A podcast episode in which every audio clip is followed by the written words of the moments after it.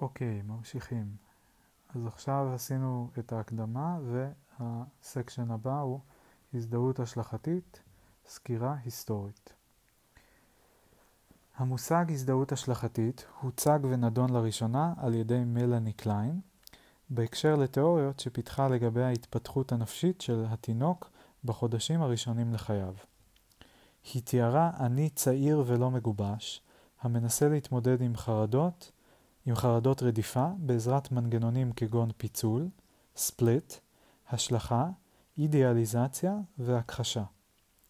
פיצול, השלכה, אידיאליזציה והכחשה. כמו כן, מאפיינים שלב מוקדם זה, שאותו כינתה הפוזיציה הפרנואידית סכיזואידית, רגשות קנאה המלווים בכאב ובתוקפנות רבה.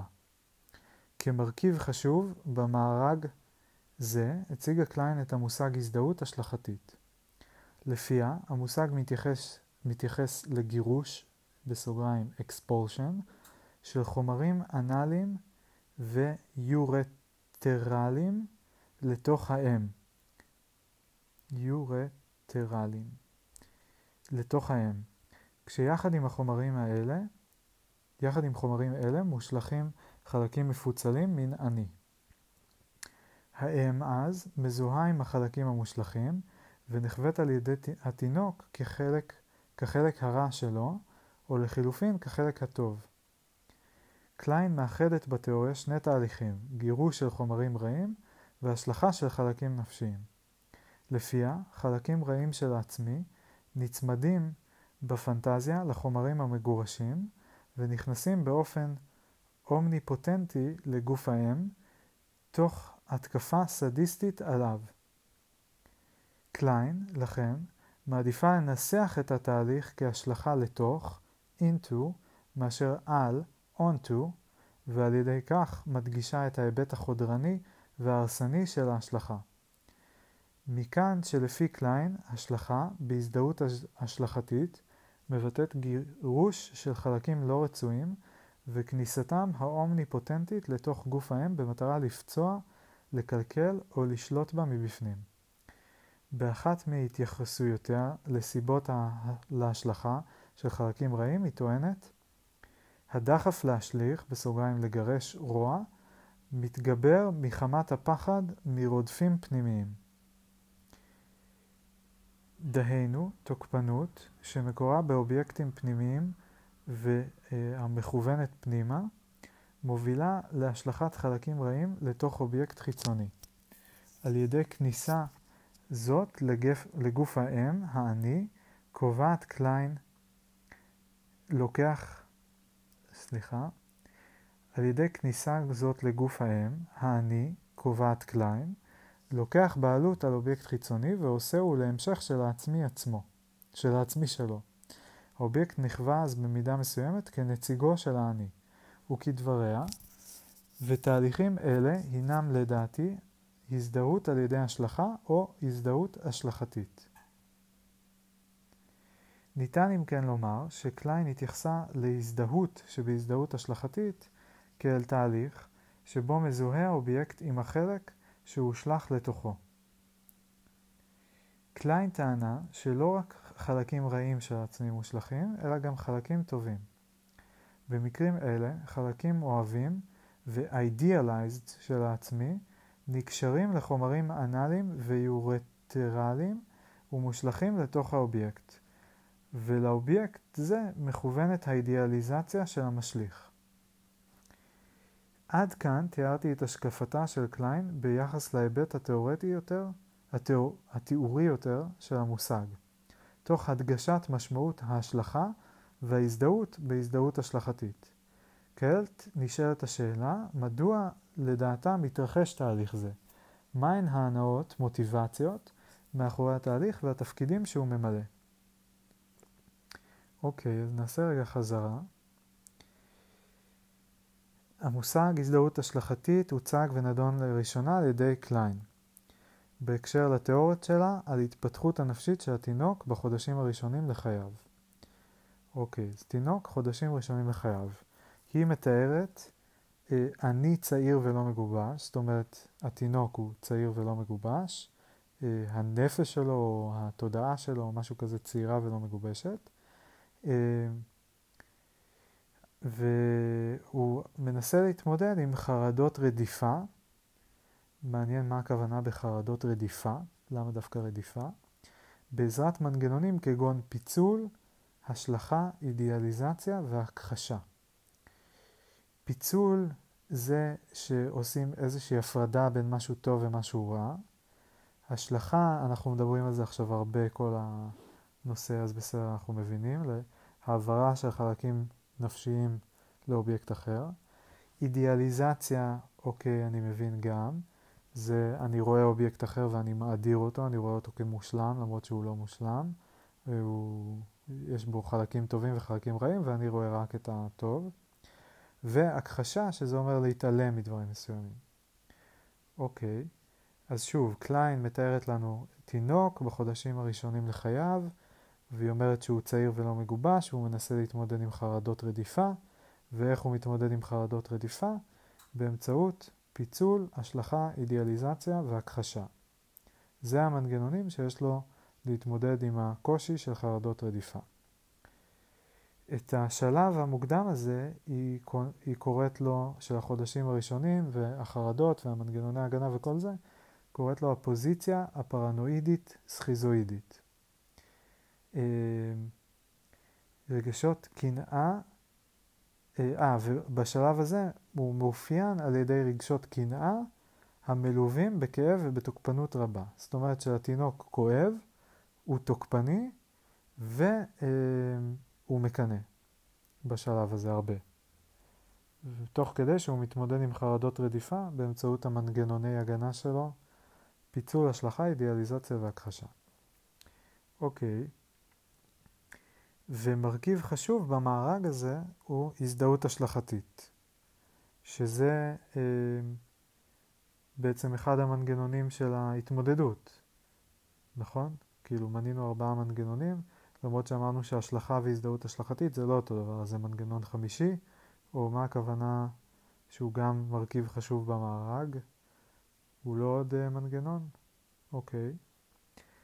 Uh, ולפי קליין המושג מתייחס לגירוש של חומרים אנאליים, אנאליים כי זה התקופה האנאלית, נכון? לפי פרויד, נדמה לי.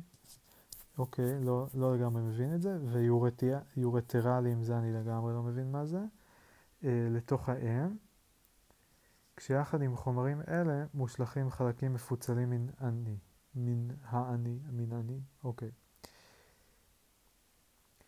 בקיצור, התינוק משליך עליהם, האם מזוהה עם החלקים המושלכים, גם זה אני לא לגמרי מבין מה זה אומר שהיא מזוהה עם זה.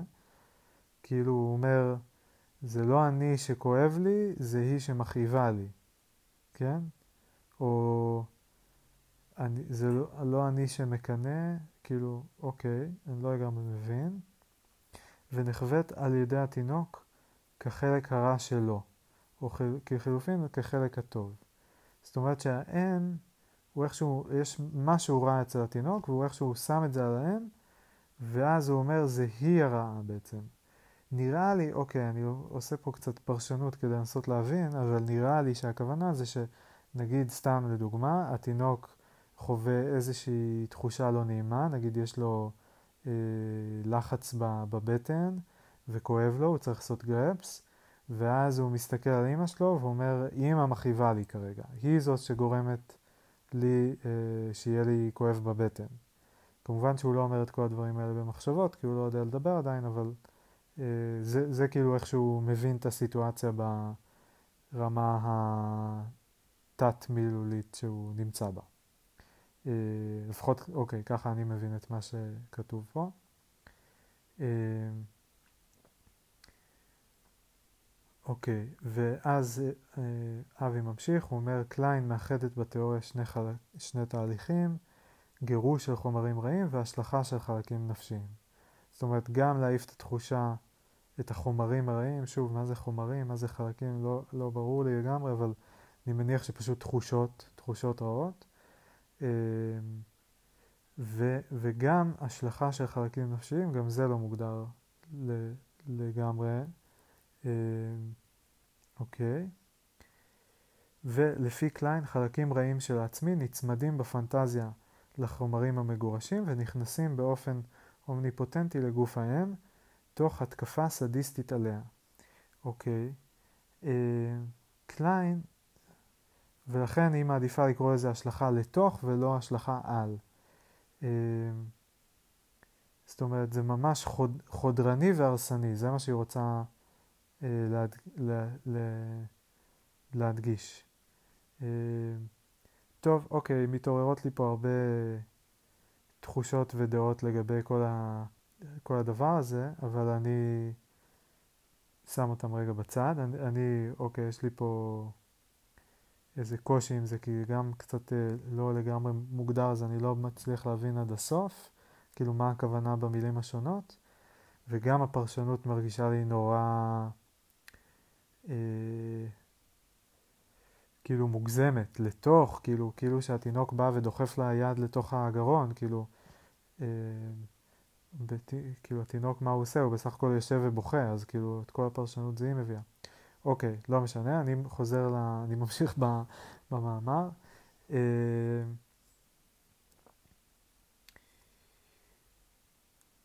טוב, אז... אה,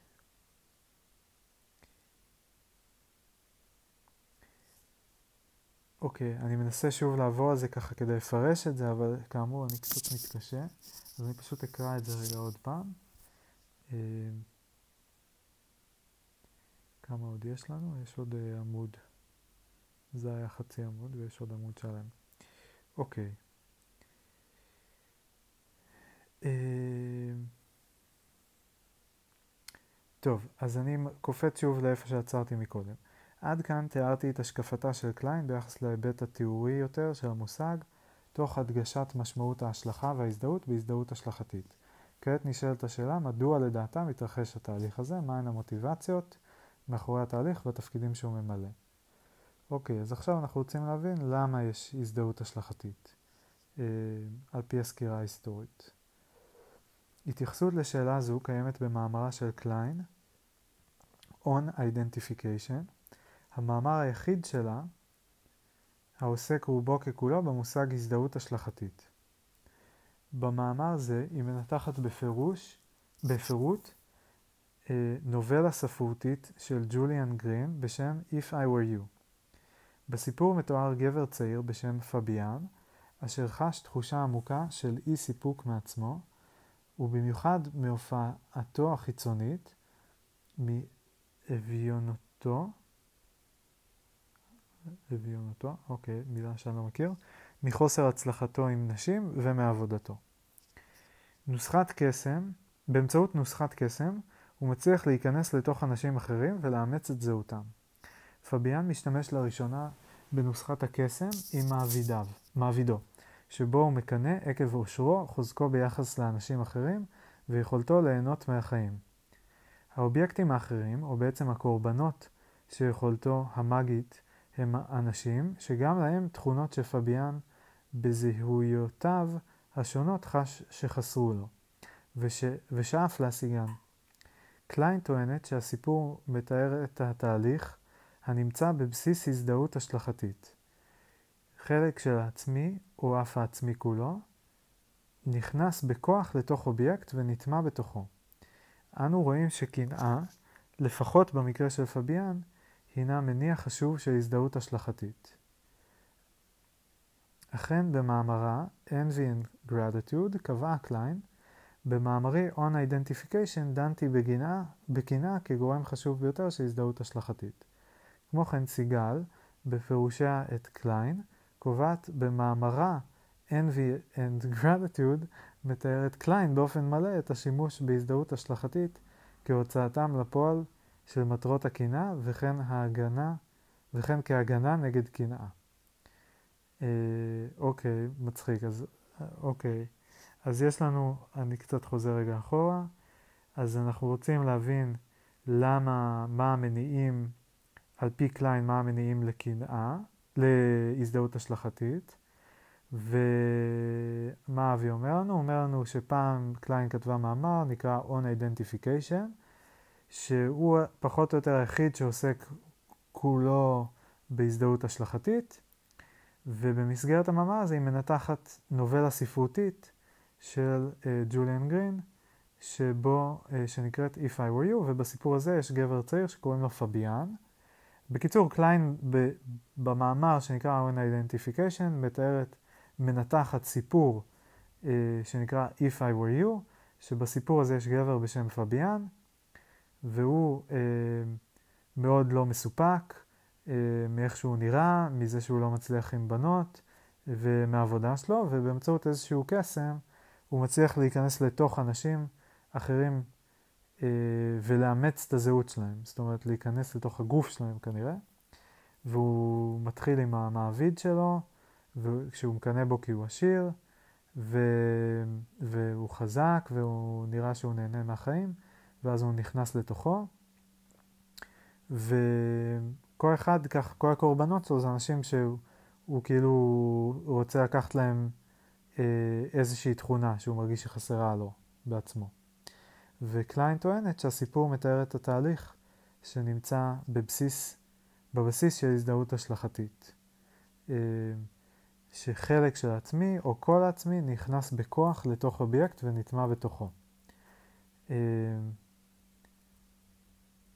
ולכן אנחנו רואים שקנאה, לפחות במקרה של פביאן, היא מניע חשוב של הזדהות השלכתית. ואוקיי, ואז אה, אבי רוצה להדגיש, כאילו, כנראה, את, ה, את הטענה הזאת, שבאמת פביאן הוא דוגמה להזדהות השלכתית, והוא נותן עוד עדות, והוא אומר, שבמאמר אחר, שנקרא Envy and Gratitude, קליין אמרה שבמאמר On Identification היא דיברה על זה שקנאה זה גורם חשוב ביותר של הזדהות השלכתית. ולא רק זה, עוד מישהי, סיגל הזאת, כשהיא דיברה על קליין, היא אמרה שבמאמר Envy and Gratitude, קליין מתארת את השימוש בהזדהות השלכתית אה, כהוצאה לפועל של המטרות של קנאה. זאת אומרת שלא, אוקיי, נחמד. אה, סבבה. אז כאילו סיגל אומרת שקליין אמרה ש... שקנאה זה... אה, עוש... כאילו כשמקנאים אז עושים הזדהות השלכתית, וגם קליין אמרה, שהיא בעצמה אמרה, במאמר אחר, קודם יותר, שקנאה זה גורם חשוב, ב, ב, שגורם, זה גורם חשוב להזדהות השלכתית. אוקיי. ובעצם הניתוח האמיתי שבו היא ניתחה את הקשר בין השני הדברים האלה, זה, זה במסגרת אה, נובלה ספרותית.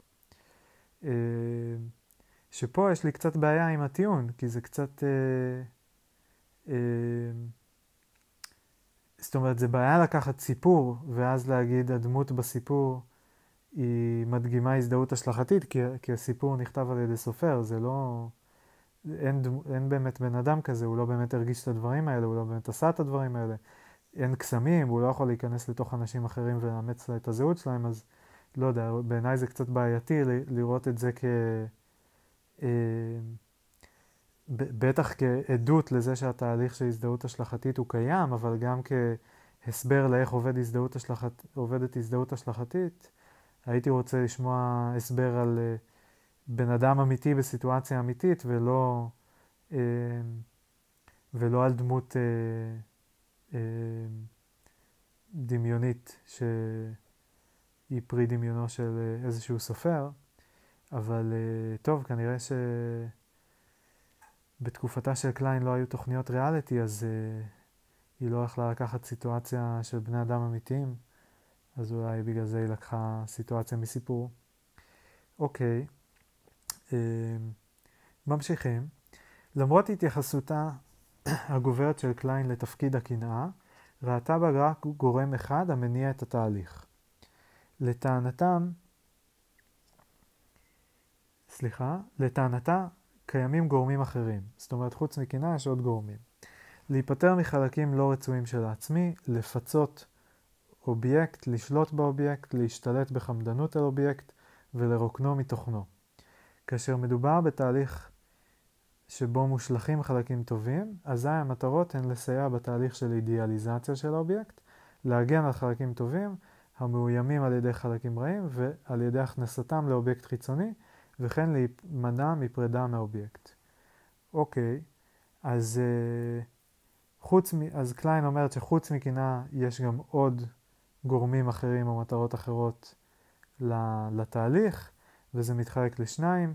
כשמדובר בחלקים לא רצויים, אז אנחנו רוצים אה, להשתלט על האובייקט, לשלוט באובייקט, לרוקנו מתוכן, יעני לכבוש אותו, להרוג אותו, אה, זה כאילו, כן, להשתלט עליו. וכשזה חלקים טובים, אז אנחנו רוצים לעשות אידיאליזציה של האובייקט, או אה, לקחת חלקים טובים שלנו, שמאוימים על ידי חלקים רעים שלנו, ולשים אותם אצל האובייקט כדי לשמור לעצמנו עליהם, שהם לא ילכו לאיבוד, כאילו. אה, מעניין, תיאור יפה. למרות שבהזדהות השלכתית קיימת הפנטזיה של פגיעה באובייקט חיצוני, תיארה זאת קליין כתהליך תוך אישי, בלי שהזכירה את ההשפעה, impact, הפוטנציאלית על מקבל ההשלכה. קרוב לוודאי שבהסקותיה לגבי טבען של השאיפות והפנטזיות של המטופל, השתמשה קליין בתחושותיה בעבודתה כאנליטיקאית, ולכן כמקבלת של הזדהות השלכתית. אך למרות זאת לא הזכירה מקור זה של נתונים קלינ... קליניים. בעוד שמספר תורמים לחקירת המושג המשיכו בגישה זו, המדגישה את התוך נפשי, התייחסו אחרים להשפעה של התהליך על האובייקט החיצוני כאבן פינה להמשגותיהם. הבדל, הבדל זה בדגשים בין תוך נפשי לבין בין אישי, שהינו לדעתי בעל חשיבות רבה בהבנת התופעה, הינו רק מימד אחד שלגביו קיימים הבדלים בין התאורטיקנים השונים. סקירה רחבה של השקפותיהם לגבי הזדהות השלכתית היא מטלה החורגת ממה שניתן להציג במסגרת הנוכחית, כך שאסתפק במספר הערות כלליות לגבי תאורטיקנים ספורים. אוקיי, שוב מעבר רגע לעכל את הפסקה הזאת. אז בהתחלה אבי אומר לנו, למרות שהזדהות השלכתית יש פנטזיה של פגיעה באובייקט חיצוני, קליין דיברה בעיקר על תהליך תוך אישי, פנימי. פחות דיברה על האימפקט הפוטנציאלי של מקבל ההשלכה, מי שאנחנו משליכים עליו, האובייקט החיצוני. אה,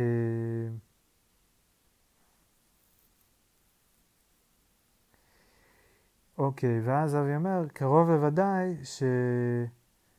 כשהיא הסיקה מסקנות לגבי טבען של השאיפות והפנטזיות של המטופל, היא השתמשה בתחושות שלה כאנליטיקאית, זאת אומרת כמקבלת של הזדהות השלכתית. כאילו המטופל, השליך, מטופלים השליכו עליה, ו, ומשם כאילו הסיקה כל מיני מסקנות. אמ, ובהמשך מספר אנשים המשיכו בגישה הזו, שמדגישה את התוך נפשי. אחרים אה, הרחיבו את זה ודיברו גם על ההשפעה על האובייקט החיצוני, זאת אומרת לא רק פנימית אצלי, אלא גם אה, בבין אישי, במה אה, זה עושה לבן אדם השני. וההשקפות בנושאים האלה הן מגוונות, אז אנחנו עכשיו נדבר רק על כמה בודדים. נתחיל מביון. השימוש התאורטי והטכני שעשה ביון במושג הזדהות השלכתית עלה הרבה על זה של קליין, ובעצם הפך המושג לאבן פינה בתיאוריות שפיתח. אחת מתרומותיו החשובות להבנת המושג הייתה הדגש של האימפליקציות הבין איש... אה, הדגש על האימפליקציות אה, הבין אישיות. הוא, אה, אני לא רואה אם זה חתוך פה קצת, כנראה כן, הבין אישיות, הוא הצביע על ההשפעה שיש להזדהות השלכתית על האנליטיקאי, טוב אני מצטער יש פה מילים בודדות חתוכות בכל שורה, אני אשתדל אה, להשלים, נראה אם אני אצליח. אז ביון, שוב, אה, המושג הופך לאבן פינה, הוא אה, מגדיל אותו, מרחיב אותו, ואחת מהתרומות החשובות שלו זה, זה באמת הדגש על האימפליקציות הבין אישיות. הוא הצביע על ההשפעה של הזדהות השלכתית על, על האנליטיקאי, ולעיתים קרובות בכתביו ובתיאורי המקרים שלו הוא הדגיש את ההשפעת, ההשלכות של המטופל עליו ואת השימוש שהוא עשה ברגשותיו בהמשגה הדינמית של המטופל ובפירושים שנתן. הוא טען שהשימוש ברגשות האנליטיקאיות הינו כלי טיפולי שאי אפשר בלעדיו, במיוחד בעבודה עם פסיכוטים. ביון עשה שימוש רב בהזדהות השלכתית בתיאוריות שלו לגבי התנהגות קבוצות. אוקיי, הזדהות השלכתית בהתנהגות קבוצות. הוא טען שחבר בקבוצה זמין לשמש כמיכל, קונטיינר, להשלכות של חלק מהקבוצה או הקבוצה כשלם, ותיאר במיוחד השפעת הקבוצה על המנחה, שהיא תוצאת השימוש הקבוצה בהזדהות השלכתית. רוזנפלד הדגיש בכתביו, אוקיי, אז זה היה ביון, שהוא מדגיש את הבין אישי וספציפית בהקשר של קבוצות, ו... אה, ושהקבוצה משליכה, חלק מהקבוצה או כל הקבוצה משליכה על חבר קבוצה, אה, ובמיוחד על המנחים, וכן. רוזנפלד הדגיש בכתביו את תפקיד ההזדהות ההשלכתית כהגנה מפני קנאה. אוקיי, אז רוזנפלד שם את הדגש על הקנאה. ובעיקר טען שכתוצאה מהזדהות השלכתית חל מיזוג, פיוז'ן, בין העצמי לאובייקט. מצב זה אה, מבטל את רגש הקנאה, כיוון שהאובייקט מעורר הקנאה אינו יותר אובייקט נפרד, אלא חלק מעצמי. בהקשר זה אומר שרוזנפלד עסק מעט בהיבט הבין-אישי של התופעה ובהשפעתו על מקבל ההשלכה. למרות שהכיר בעובדה שהמטופל עלול להשפיע על המטפל, אה, ציטוט, בקנאתו הכועסת, כך שלאנליטיקאי יכולה להיות התחושה הברורה בעברה הנגדית שהוא מיועד לחוש חסר ערך, no good, ושאין לו דבר ערך להציע למטופל. אה, אוקיי, המשפט ממקודם ממשיך, לא קישר תופעה זו באופן תאורטית להזדהות השלכתית. אוקיי, אה, אז שוב, רוזנפלד, אוקיי, אז מה רוזנפלד אומר? קודם כל, אז הוא מדגיש את הקשר בין הזדהות השלכתית אה, לקנאה. הוא אומר, הזדהות השלכתית זה מנגנון הגנה מפני קנאה. ואיך זה עובד? הוא אומר שאני מקנא, ואז אני חל מיזוג, אני עושה פיוז'ן ביני לבין האובייקט. זאת אומרת, אני רואה מישהו יפה, ואני אומר, היי, הוא יותר יפה ממני, ואז אני אומר, אני ממזג אותי ואותו, אני אומר, אם הוא, אני והוא זה אותו דבר. אם הוא יפה אז גם אני יפה, ואז אני כבר לא צריך לקנא. זה כאילו המנגנון של ההזדהות השלכתית בהקשר של קנאה, על פי רוזנפלד. אמ, ולמרות שהוא כאילו מתאר מנגנון כזה שקשור כמובן באובייקט אחר, הוא, הוא לא התעסק הרבה בהיבט הבין אישי, אמ, אבל הוא כן הכיר בו. סבבה?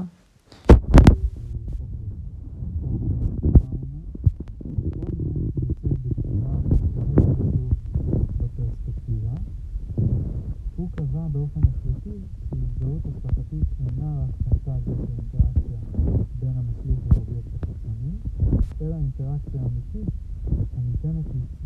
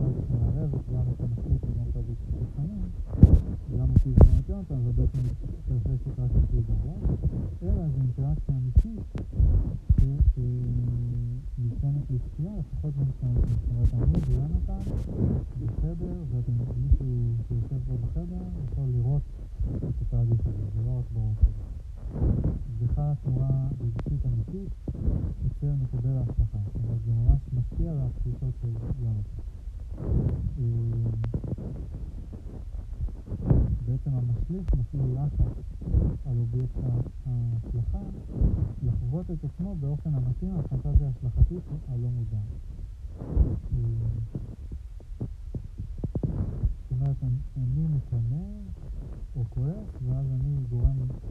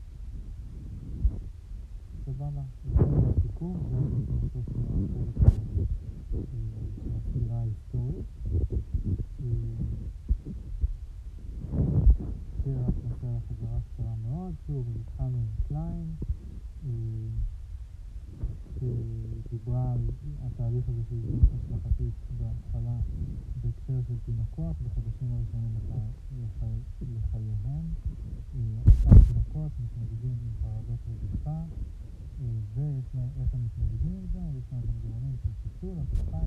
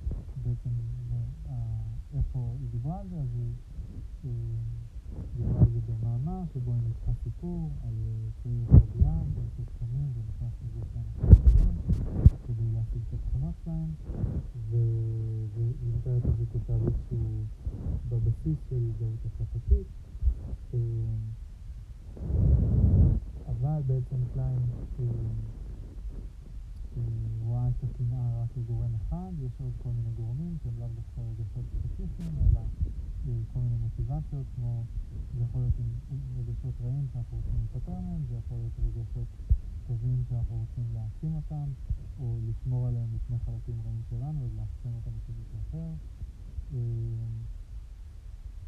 וקליין בעיקר דיברה על התהליך הזה כתהליך אה, תוך אישי.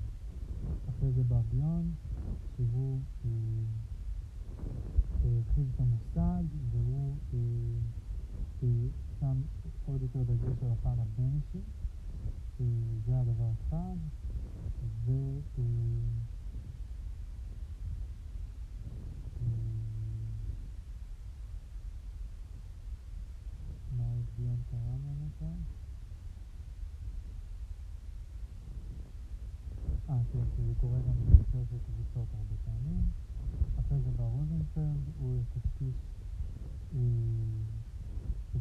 אה, לקנאה, הגנה מפני קנאה.